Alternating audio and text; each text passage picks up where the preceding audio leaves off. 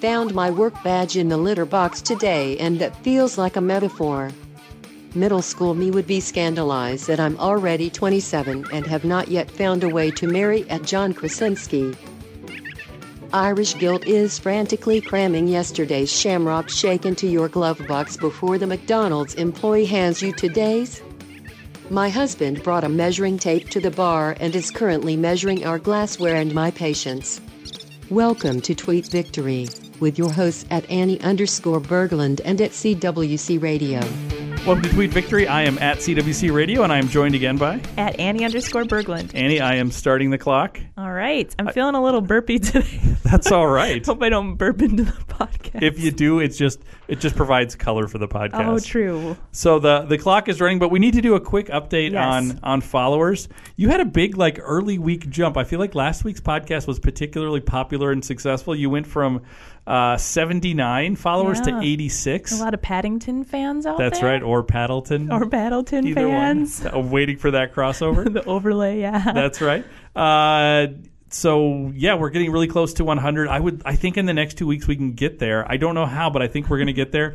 Um, can we just jump right into the tweet of the week? yes, Manny? yes. All right. So I think this is something that has been moving around on social media. Um, oh, so- it's a trend. Yes. So you did uh, five jobs I've had. Yes. So this is from April 25th. Yes. Um, so we're just going to go through the jobs and we'll chat about each one of these. Okay. Uh, so the first is s'more booth operator. Yeah, yeah. Have you ever uh, been to the s'more booth at the state fair? Oh, this is like a real. I was. I didn't. Re- okay, no. This is real. Okay. Yes, I worked in. The, that was my first like actual so, job. So is this is a state fair s'more actually cooked over a fire, or do they like? no, uh, we had like little ovens in the back, and I had like welts and burns on my hands from it. But it was glamorous. I still have the T-shirt today with the s'mores on it. So, um, yeah, it was a good time. Uh, you know, bathroom breaks were always in the beer gardens, so I got to watch some karaoke. So how how and, old would you have been for uh, like this? sixteen? Okay, was it a paid job? Yes. Okay, Um, Oh yes. There'd be no way I'd do it otherwise. I noticed you went with s'more booth operator and not s'more chef.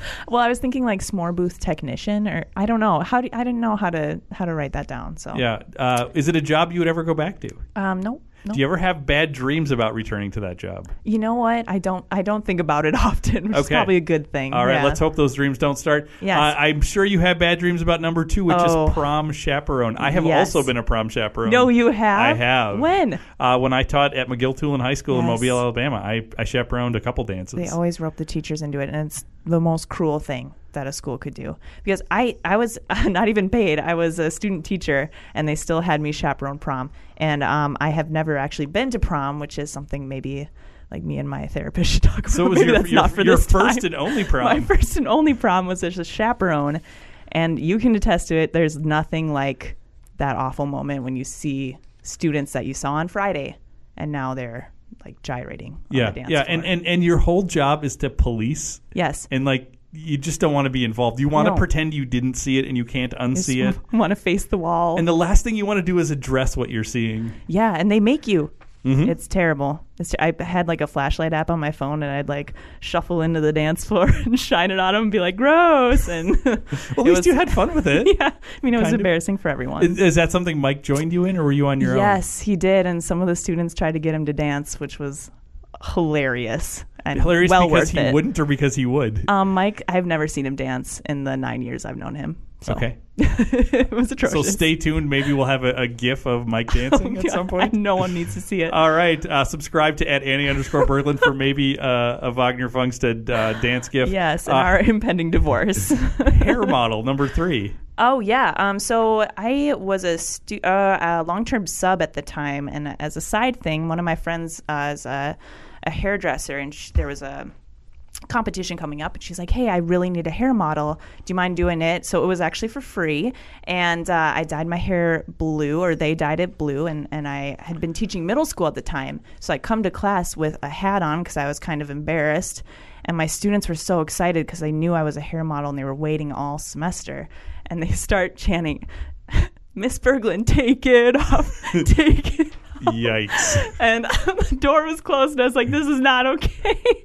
um, so yeah, so that was unfortunate, but they they loved it. I had my eyebrows bleached, which was quite a look. Did you Maybe- like the ultimately the look of the of the uh, photos? or- Um, it was cool. I, d- I, uh, it was brave. Okay. It was out there. Okay. Maybe I'll post a picture. uh, number four, food test subject. yeah, yeah. Is this an official thing? um, no, I was like eight. So this is 1999. Oh, Uh, ish, and my parents enrolled me in a series of like tests. weird. I only remembered like Wait, a did- week ago.